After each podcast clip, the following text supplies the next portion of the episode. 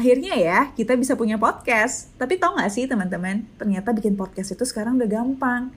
Kalian tinggal download Anchor di App Store dan Play Store kalian. Kalian bisa mulai record podcast episode pertama kalian langsung di aplikasi tersebut. Bahkan kalian juga bisa edit podcast kalian langsung. Melalui Anchor, podcast kamu akan didistribusikan ke podcast streaming platform seperti Spotify, Apple Podcast, dan lain-lain. Dan yang pasti gratis. Yuk download aplikasi Anchor di apps dan Play Store kalian atau kunjungi www.anchor.fm. Selamat bikin podcast. Hey, welcome back. Semoga belum bosan ya cerita-cerita sama aku.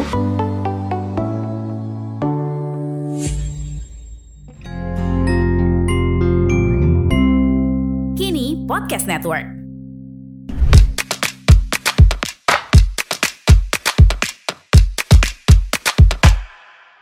Kabar baik di sini. Semoga di sana juga ya. Ini terinspirasi dari keresahan teman-teman onlineku yang mulai khawatir dengan reksadananya yang kok bisa ya naik terus? Kok reksadana pendapatan tetap yang lain naik turun tapi yang ini kok bisa naik terus ya? Nah, sebelum bahas lebih jauh, aku mau bilang congrats udah punya mindset yang bagus karena ini yang bakal nyelamatin kita dari investasi bodong di kemudian hari. It's always good to be skeptical first in investing, better late than losing all your hard-earned money. Jadi, dua reksadana yang bakal kita bahas lebih dalam di video ini adalah reksadana pasar uang dan reksadana pendapatan tetap. Oke, kita mulai dari RDPU dulu ya, yang harganya naik terus terlepas dari manajer investasi mana pun yang mengelolanya. Dan aku izin untuk nggak bahas yang terlalu basic lagi ya. Kalau mau tahu yang dasar dan lebih lengkapnya, cek aja di video-video yang ini ya. Nah, mari kita cek RDPU dengan return tertinggi dalam 1, 3, dan 5 tahun terakhir itu konsisten ada Sukor Money Market Fund ya. Kita coba buka fun fact sheet-nya yang terakhir di Mei 2022. Oh ya, FFS ini diupdate tiap bulan ya sebagai laporan bagi investornya. Oke, kita buka dan lihat isi reksadananya apa ya. Karena yang nentuin harga reksadana ini ya tergantung performance isinya. Nah, di sini kita bisa lihat isinya mostly obligasi dan TD, time deposit atau deposito. Kita bisa cek lebih detail tentang produk-produk ini ya. Contoh yang obligasi MFIN 04 ACN 4 ini ya kita kopas aja di Google, nanti bakal keluar kayak gini. Kita klik yang ada namanya Mandala Multifinance ini dari website resmi KSE ya. Dari sini kita tahu ini adalah obligasi dari perusahaan multifinance yang jatuh temponya satu tahun. Ini kelihatan dari selisih tanggal diterbitkan atau listing date dan tanggal jatuh tempo atau mature date. Ini sesuai dengan aturan OJK ya, karena RDPU wajib berisi produk yang jatuh temponya maksimal satu tahun. Nah, kita juga bisa lihat bunganya fix 8,35% per tahun. Ini lumayan tinggi ya tapi masih harus dipotong pajak sekitar 15%. Nah, kalau ada yang bertanya, kenapa sih nggak semua uang reksadana Sukor Money Market Fund ini ditaruh ke obligasi ini aja? Kan bisa dapat return 7-8 persenan setahun. Jawabannya nggak bisa, karena obligasi ini cuma 300 miliar aja totalnya, sedangkan aset kelolaan RDPU Sukor itu 11 triliunan. Dan nggak boleh juga, karena aturan OJK mewajibkan satu efek dari satu perusahaan itu maksimal 10% dari dana kelolaan perusahaan reksadana itu. Coba kita lihat sekilas produk lain dalam RDPU Sukor ini ya. Ada obligasi OPP M01A dari Oki Pulp and Paper Mills yang jatuh temponya Juli 2022 ini dan bunganya 7,25% per tahun. Ada juga obligasi PPG D05 ACN1 dari Pegadaian yang jatuh temponya di Mei 2023 dan bunganya 3,6% per tahun. Cukup rendah ya, ini juga yang mungkin bikin return RDPU Sukor ini cenderung menurun. Nah, ada juga TD atau deposito dari BPD Sulawesi Utara dan Gorontalo. Kalau kita Google, nggak nemu langsung nih bunganya tuh berapa. Kita bisa cek sih sebenarnya di website BPD Sulut Go ini ya tapi mungkin aja RDPU Sukor ini bisa dapat rate khusus yang lebih tinggi kalau taruh jumlah uang yang lebih banyak. Nah, semoga lebih jelas ya kenapa harga reksadana pasar uang selalu naik. Dan menurut aku dengan tren suku bunga yang naik, ini bakal bagus untuk RDPU ke depannya. Karena RDPU itu kan banyak taruh uangnya di deposito kayak si Sukor ini. Jadi kalau suku bunga Bank Indonesia naik, suku bunga deposito bakal naik juga Dan semoga return RDPU ini bakal balik lagi kayak dulu di 7 sampai 8 persenan setahun. Nah, kalau kita lihat di Bareksa, return Sukor MMF ini kan 4,9 persen dalam setahun. Sedangkan 3 tahunnya itu 18,95 persenan.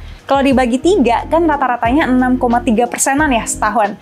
Dan kalau yang lima tahun ini kan 35,16 persen. Dibagi lima kan rata-ratanya jadi 7 persenan setahun. Jadi semoga return RDPU ini bisa balik ke angka yang lebih tinggi lagi seperti di masa lalu. Next kita bakal bahas beberapa reksadana pendapatan tetap yang harganya naik terus ya. Memang pas pertama kali aku nemuin ini, ini agak aneh dan aku sempat ngerasa agak suspicious gitu sih. Karena normalnya RDPT itu naik turun karena harga obligasi. Tapi nggak terlalu lebay fluktuasinya karena ada bunga atau imbal hasil yang sifatnya fix. Nah langsung aja kita cek RDPT yang returnnya tertinggi dalam 1, 3, dan 5 tahun terakhir di websitenya Bareksa ya. Nah ternyata yang konsisten performing good ada yang namanya Shailendra pendapatan tetap premium yang harganya cenderung kayak garis lurus ke atas ya. Walaupun ada beberapa kali dia agak turun gitu, tapi nggak terlalu dalam. Nah, RDPT-nya Shailendra ini punya beberapa temen yang pergerakan harganya tuh mirip banget dengan RDPU. Mungkin yang kalian paling familiar itu Sukor Stable Fund, Sukor Syariah Sukuk Fund, dan Dana Mas Stabil kali ya. Sebenarnya yang paling duluan tuh RDPT Dana Mas Stabil dari Sinarmas yang udah diluncurkan dari tahun 2005. Tapi karena minimal investasinya 10 juta, jadi kurang bersahabat kali ya dengan netizen, jadi kita nggak tahu. Akhirnya ya, kita bisa punya podcast. Tapi tau nggak sih teman-teman, ternyata bikin podcast itu sekarang udah gampang. Kalian tinggal download Anchor di App Store dan Play Store kalian. Kalian bisa mulai record podcast episode pertama kalian langsung di aplikasi tersebut. Bahkan kalian juga bisa edit podcast kalian langsung. Melalui Anchor, podcast kamu akan didistribusikan ke podcast streaming platform seperti Spotify, Apple Podcast, dan lain-lain dan yang pasti gratis.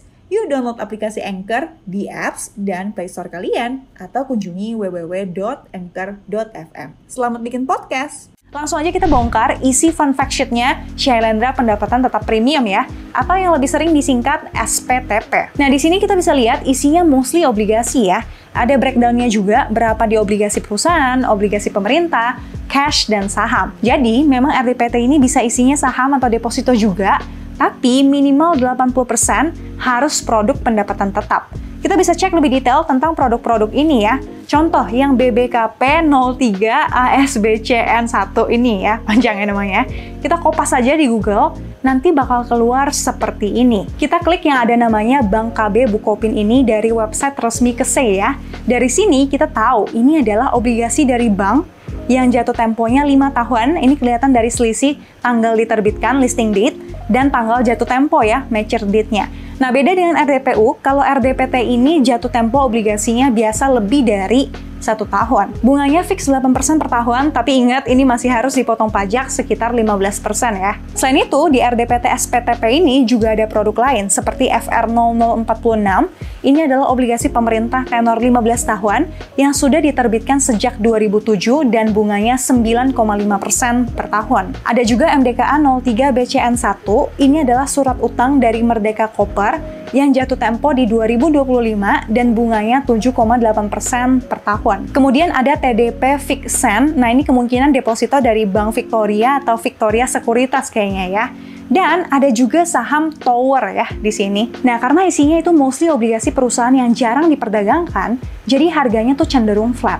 Kalau kita ingat formula harga RDPT kan harga obligasi ditambah bunga atau imbal hasil obligasi. Jadi kalau yang harga obligasinya nggak terlalu bergerak, berarti kan tergantung bunganya aja yang nggak mungkin minus kan. That's why kenapa harga RDPT yang isinya obligasi korporasi itu bisa naik terus. Jadi, apakah RDPT obligasi korporasi ini lebih bagus dibandingkan RDPT konvensional? Nah, jawabannya belum tentu. Kalau tren suku bunganya turun, harga obligasi kan naik karena korelasi mereka itu terbalik. Jadi, harga RDPT yang konvensional bisa naik dan kasih return yang lebih tinggi dibandingkan dengan RDPT obligasi korporasi yang harganya cenderung nggak bergerak. Tapi ya dalam beberapa tahun ini sepertinya tren suku bunga bakal naik ya. Makanya kalau kita lihat RDPT konvensional yang isinya obligasi pemerintah, kayak Manulife obligasi unggulan kelas A, Sukorin West Bond Fund, ABF Indonesia Bond Index Fund, dan Ashmore dana obligasi Nusantara, juga trennya menurun ya dari awal tahun ini. Well, untuk menyimpulkan, menurut aku RDPU dan RDPT korporasi ini produk yang sangat menarik ya untuk mencapai tujuan keuangan kita di jangka pendek dan menengah karena mereka menawarkan kestabilan bagi para pencari kepastian. Tapi kalau untuk jangka panjang yang lebih dari lima tahun, aku sih lebih prefer saham atau reksadana indeks ya. Nah, biar nggak perlu khawatirin produk reksadana yang dibeli, aku selalu pakai Bareksa, soalnya mereka punya kebijakan pemilihan produk yang dijual. Pertama, dana kelolaan produk reksadana tersebut di atas 100 miliar untuk mengurangi risiko likuiditas produk karena AUM-nya terlalu rendah. Dan kedua, manajer investasi yang mengelola reksadana tersebut memiliki track record GCG atau Good Corporate Governance yang baik. Bareksa juga punya fitur baru namanya Bareksa Loyalty. Jadi di sini kita bisa ngelihat level investasi kita berapa sih dan bikin kita semangat nih buat naik sampai mencapai level freedom. Nggak cuma sampai di situ, mereka juga bakal bagiin hadiah. Ada ratusan voucher reksadana up to 1 juta untuk minimal pembelian 1 sampai 50 juta. Dan grand prize-nya ada iPhone dan juga emas. Dan kalian juga bisa pakai kode aku ini buat dapetin bonus reksadana 50.000. Tapi tetap harus berhati-hati juga dengan produk yang terlalu berbeda dengan kawanannya.